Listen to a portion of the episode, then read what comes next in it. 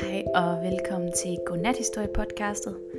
I dag der er det jo tirsdag, så jeg håber du har haft en rigtig dejlig dag, og det har været dejligt vejr, og du har haft mulighed for måske at komme ud og gå en lille tur, drikke en dejlig kop kaffe eller te, og hygget dig rigtig, rigtig meget, selvom du jo har været i skole. I dag skal vi have næste episode i vores Godnathistorie podcast, og dagens afsnit i Skammerens datter hedder Draco Draco. Det var isen koldt i gravgården. Allerede ved gitterporten slog kulden os i møde. En del af dragernes område var nogle gamle kældervælvinger, ligesom den vi kom fra, men en gang for meget længe siden var flere af vælvingerne og rummene ovenover styrtet sammen, så ruinerne havde iskolde, sorte, sorteblå nattehimler over sig.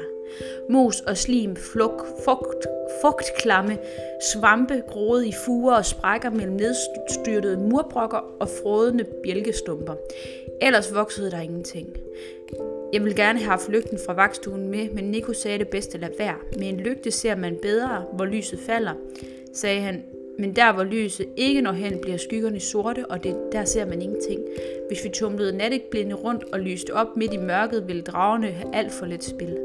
Så vi stod i mellemrummet mellem de to gitterporte nu og prøvede at vende øjnene til dunkelheden. Jeg kunne ingen drage se derinde. Sover de om natten, viskede jeg. Det ved jeg ikke, viskede Nico tilbage. Men vi skal nok ikke regne med det. Han havde, fuld drag, han havde fundet hans spyd, og havde taget den stinkende dragekappe over skuldrene. Hvis man lugter som en drage, så kan det være, at de tror, man er en drage, svarede han. Og, så, og jeg, da jeg sagde, at det var for ulækkert. Nico stivnede ved siden af mig. Der er de, mumlede han og pegede. Først kunne jeg ingenting se, så fik jeg øje på den glidende bevægelse i skyggerne under den halvsamlede styrtede vælving. De lå der, i en klump, hals mod hals, hale mod hale og lignede kæmpe store slanger, fordi man ikke kunne se deres ben.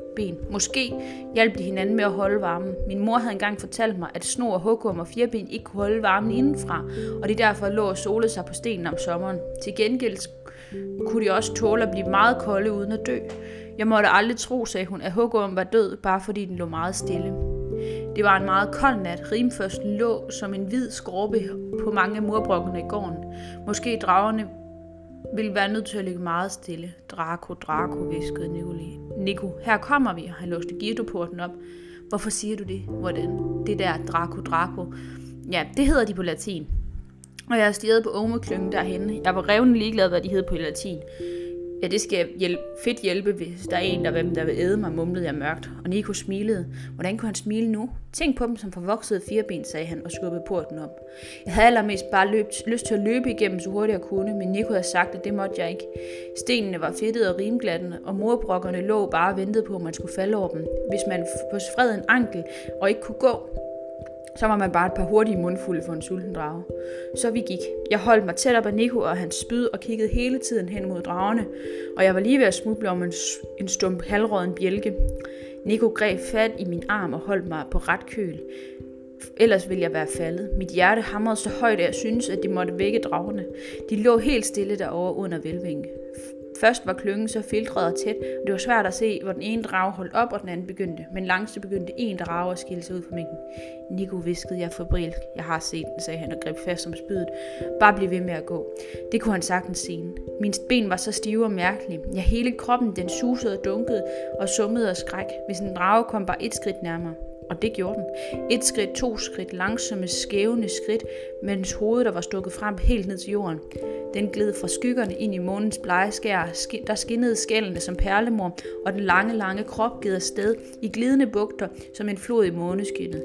Man kunne se, hvordan tungens, tungens spal, spaltede, den spaltede tunge smutte ud og ind af gabet, og som om de smagte på luften hele tiden. Gå videre, viskede Nico. Og først gik det op for mig, at jeg var stoppet. Det eneste, jeg havde lyst til, var at løbe og løbe og aldrig holde op. Og så jeg stod et sted og kunne dårligt, men jeg stod på et sted og kunne dårligt flytte fødderne. Det værste var næsten, at den var så langsom. Jeg kunne ikke lade være med at stå og stige på den, hvordan den nærmest flød fremad.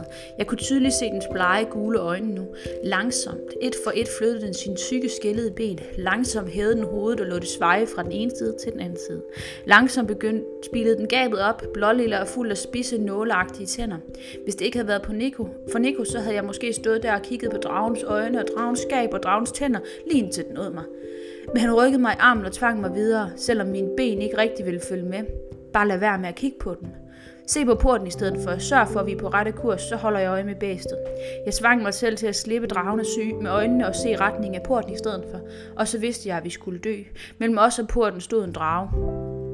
Den var højere og bredere og længere end nogen af de andre. Det var som om den fyldte hele afstanden mellem os og porten. Dens gyldne øjne stirrede på mig opfra, og det var tæt på, at jeg kunne se dens mælkehvide gift på enden af dens ene hugtænd. Og jeg tissede i bukserne. Det ville være rart at kunne sige, at jeg roligt og myndig mødte dragens pligt, men det gjorde jeg altså ikke. Midt i det hele kunne jeg mærke, hvordan en varm, våd stråle løb ned ad benene på mig, og jeg vidste, hvad der skete. En tynd, fugleagtig lyd kom ud af mig. Ikke et skrig, og jeg havde, det havde jeg ikke haft kræfter til. Dragen trak hovedet tilbage, som tilløb til et hug. Jeg tænkte ingenting. Ikke på Nico, ikke på mit ho- mor. Hovedet var tynd. Mit hoved var en tynd skal rundt om et stort, gråt tområd rum af redsel. Det ville snart være forbi, og jeg ville ikke engang kæmpe imod. Ikke mere end kalven havde gjort. Noget kom flyvende hen over mit hoved og så var de gule øjne væk. Dragens hoved var dækket af noget. Af dragehammens kappe, og jeg kunne, pludselig, kunne jeg pludselig se. Og jeg fik et hårskub i siden, og jeg væltede om mellem murbrukkerne, og Nico løb frem mod den blændede drage. Den slog med hovedet for at blive blive af med det, der gjorde den blind, men kvappen købte sig om den, og den hang fast som en stor sort flagermus. Jan Nico spød ind i halen på den, lige under hovedet.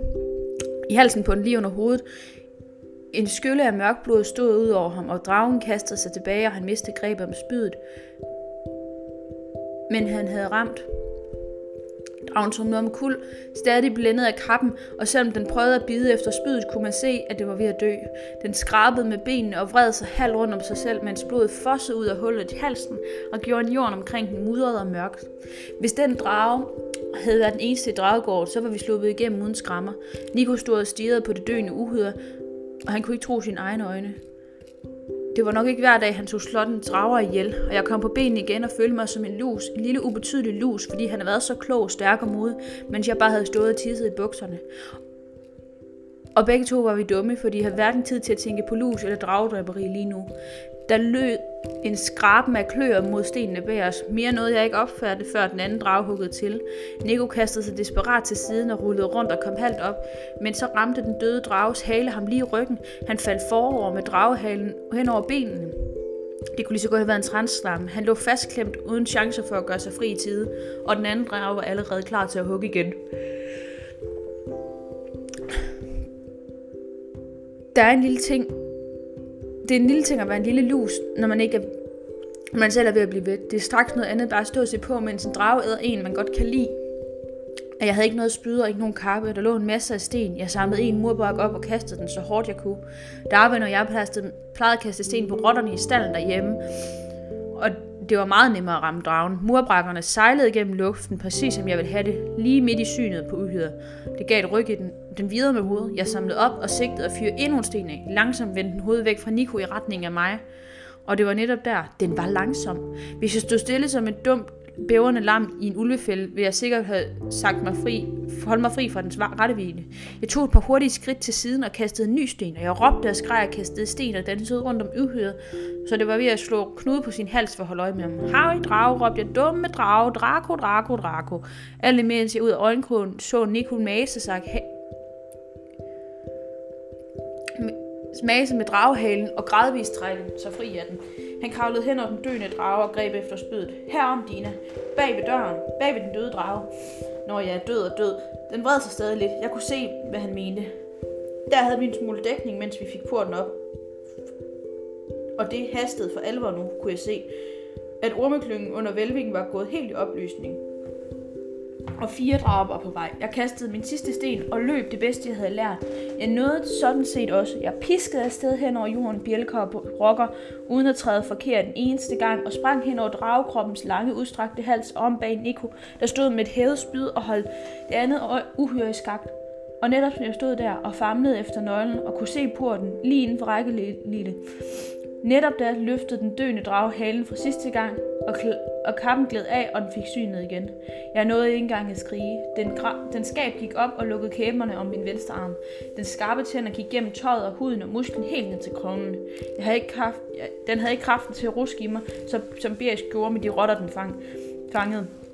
Dens hoved sank ned på jorden igen, og jeg måtte bare følge med, og jeg lå på knæ ved siden af den med armen fastklemt i gabet på den. Den ene gule øje stirrede på mig, og jeg vidste, at den altid ville, aldrig ville give slip, ikke engang når den var helt død. På den måde gjorde det ikke ondt, ikke som man skulle tro. Armen blev følelsesløs næsten med det samme. Jeg kunne ikke råbne afsted. Nico, viskede jeg. Jeg havde ikke kræfter til at råbe, men mørket var på en eller anden måde blevet mere mørk, og eneste jeg rigtig kunne se var dragens gule øjne. Der kunne jeg høre en chokerende stemme. Dina, nej! Så løsnede grebet pludselig. Nico havde stukket spydet ind i dragens mundvig og tvunget deres kæber fra hinanden. Min arm faldt ud af gabet og hang over skulderen som en tyk, ubevægelig klump. Uklar, uklart opfattede jeg, at Nico samlede nøglerne op, der hvor jeg havde tabt dem, og fik porten åbnet. Men den anden drage, de andre drage, hvorfor angreb de ikke? Prøv om du kan rejse dig, Dina. Kom nu. Du må ikke give op. Nico hankede op i mig, og han var op i den side, som ikke fejlede noget, og jeg kom på benene. Halvblind og usikker stavrede jeg de sidste skriveskridt hen til porten. Jeg faldt på knæ på den anden side, så snart havde Nico smikket gitteret i, og jeg vidste, at vi var i sikkerhed. Gennem portens jerntrammer kunne jeg se, hvordan de andre hvorfor de andre greb- drager ikke havde angrebet os. De havde alt for travlt. De var allerede i gang med, at, med sulten at æde deres af, afdøde artsfælde. Det var altså dagens godnathistorie-podcast. Jeg håber, du vil sove rigtig dejligt og vi lyttes ved igen i morgen.